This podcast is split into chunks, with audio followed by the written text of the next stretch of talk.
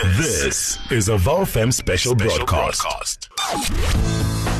The COVID Report Show, Monday to Thursday from 6 to 7 p.m. Exclusive to VOW FM 88.1. Hear it. And welcome back. You are still tuned into the COVID report, where we have just dissected the address by the president on the 24th of May. And today, being the 25th of May, a day where we celebrate Africa and its diversity. We are joined by Puseletso Sauli, the youth coordinator at the Thabo Mbeki Foundation, an advocate for Africa and her plight, and a candidate attorney who is going to share with us what COVID 19 has meant for the continent. So, Puseletso, briefly, what is the impact of COVID 19 on the continent with things like trade, wars, and various other aspects contribute to this?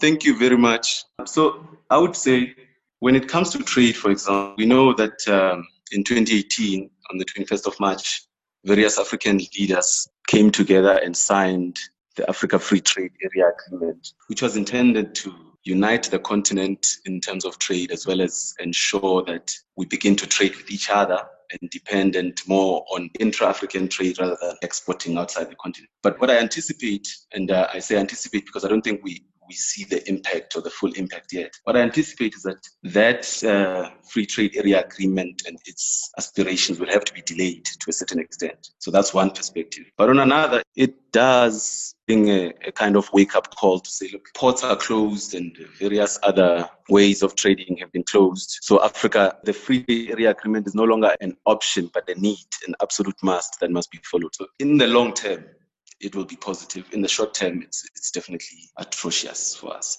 Um, in terms of wars, look, uh, the issue of wars on the continent is a very difficult one. And uh, I don't think COVID 19 will make it worse, but there are systemic issues that our African leaders must look at and, and face either way. No, absolutely, Puseletso. And you just touched on it now the need and how essential it is that the agreement comes into play. We've seen that African economies are dependent on exporting raw minerals like cobalt, platinum, and oil, and imports finished products, very vulnerable to the currency market. Is it time to shift the way our governments trade? So you're right, Putuam, because the issue has always been that Africa is a primary product exporter in the sense that we, we export raw materials, whether it's it's cocoa beans or it's it's oil and or it's diamonds and gold and so forth.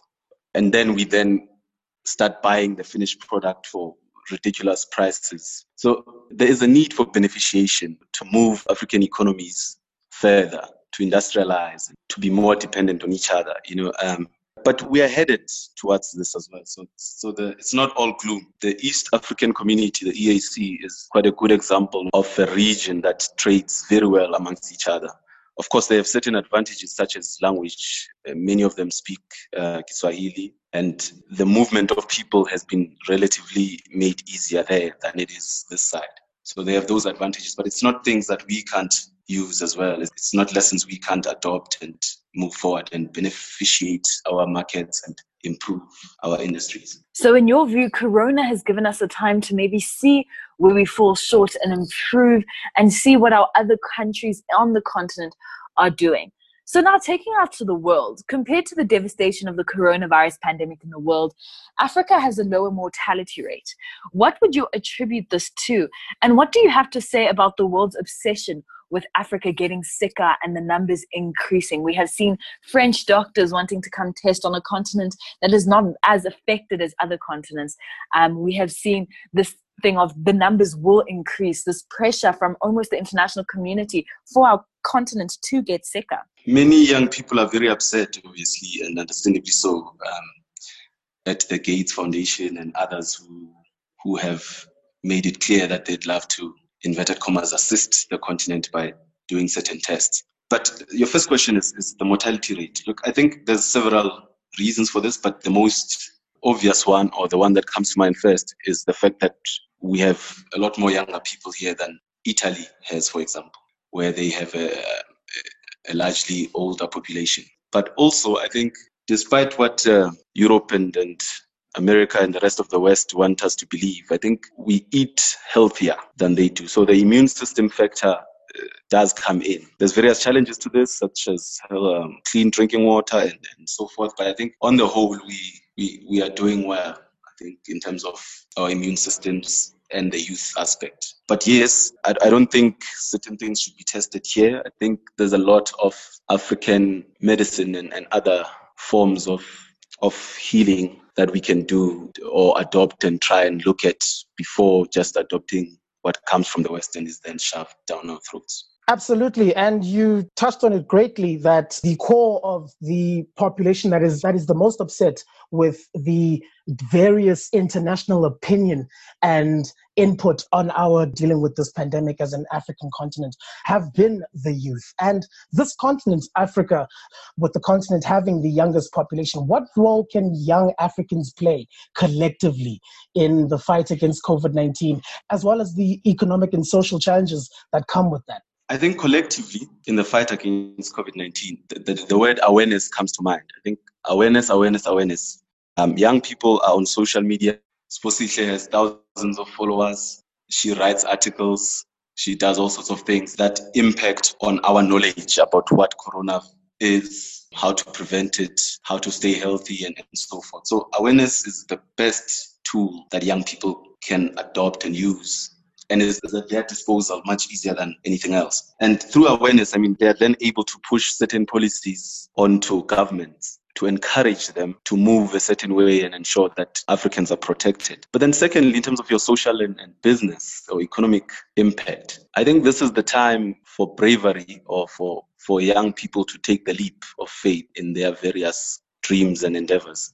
By that, I mean, this is the time where we should come out of COVID 19 with more businesses, more, more attempts at businesses, more social development initiatives, and so forth, run by young people. Because, of course, we know that employment is scarce and is becoming scarcer as a result of COVID 19, but also the notion that you must go to school and then become employed, and that's the only way you will survive in life is also not helping. So, just a foreign policy and a question that I have in terms of the pandemic itself is during a certain presidency, South Africa was said to be the big brother of the continent and has adopted an approach of always assisting and aiding the continent in many of its endeavors. But during the pandemic, do you think there is space for the for South Africa to take the lead on the continent and implement some of the strategies we have done to advise other African countries? Or is this something that each country should be aware of, know themselves, and South Africa should just deal with issues? Um, specifically, look, we we are all interconnected. I think that the the worst impact, or one of the worst impacts of colonialism and later apartheid in South Africa, is this idea that South Africa can make it on its own, or, or Nigeria can make it on its own, or Kenya can make it on its own. The divide and conquer ideology or philosophy. So we are all interconnected. It's important that we understand that as South Africa, as the rest of the continent, South African problems cannot be solved in isolation nor can Nigerians and, and others. Having said that, however, it's important to say, for example, that the Big Brother label is, is not the best. I, I don't think it, it's good to call any country the Big Brother of any other country. Countries are sovereign, but interdependent nonetheless. So I understand what you mean, but uh, I, I don't think the label is that is the right one. However, South Africa must and has played a leading role in, in certain in certain respects regarding our economy and uh, health, and so forth. And that hasn't changed entirely, at least. We know, for example, that um, President Cyril is currently the chair of the AU. The Secretariat of the African Free Trade Continental Area Agreement is a South African as well. Uh, Mr. Wamkele Mene of the DTI is the chair of the Secretariat, or the Secretary General. We are still playing those leading roles. But it's important again to say, look, how do we as Africans come together to find solutions that work for Africans? They have been designed by us as Africans.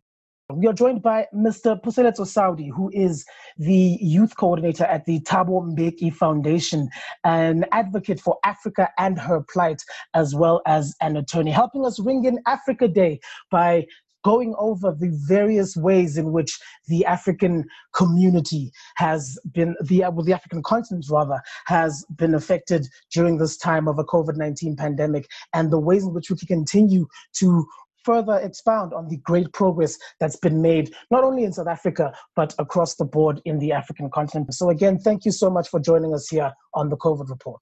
No, thank you. Thank you, Mkuluwaman. Now it's Paul. Um, guys, this is this is wonderful. I think it, it goes to the heart of what we were talking about earlier, which is awareness, you know. And uh, so, congratulations to you and happy Africa Day. And that rounds off another edition of your one stop shop for all of the facts, the stats, the figures, and none of the misinformation as it pertains to all things COVID 19. This being the COVID report.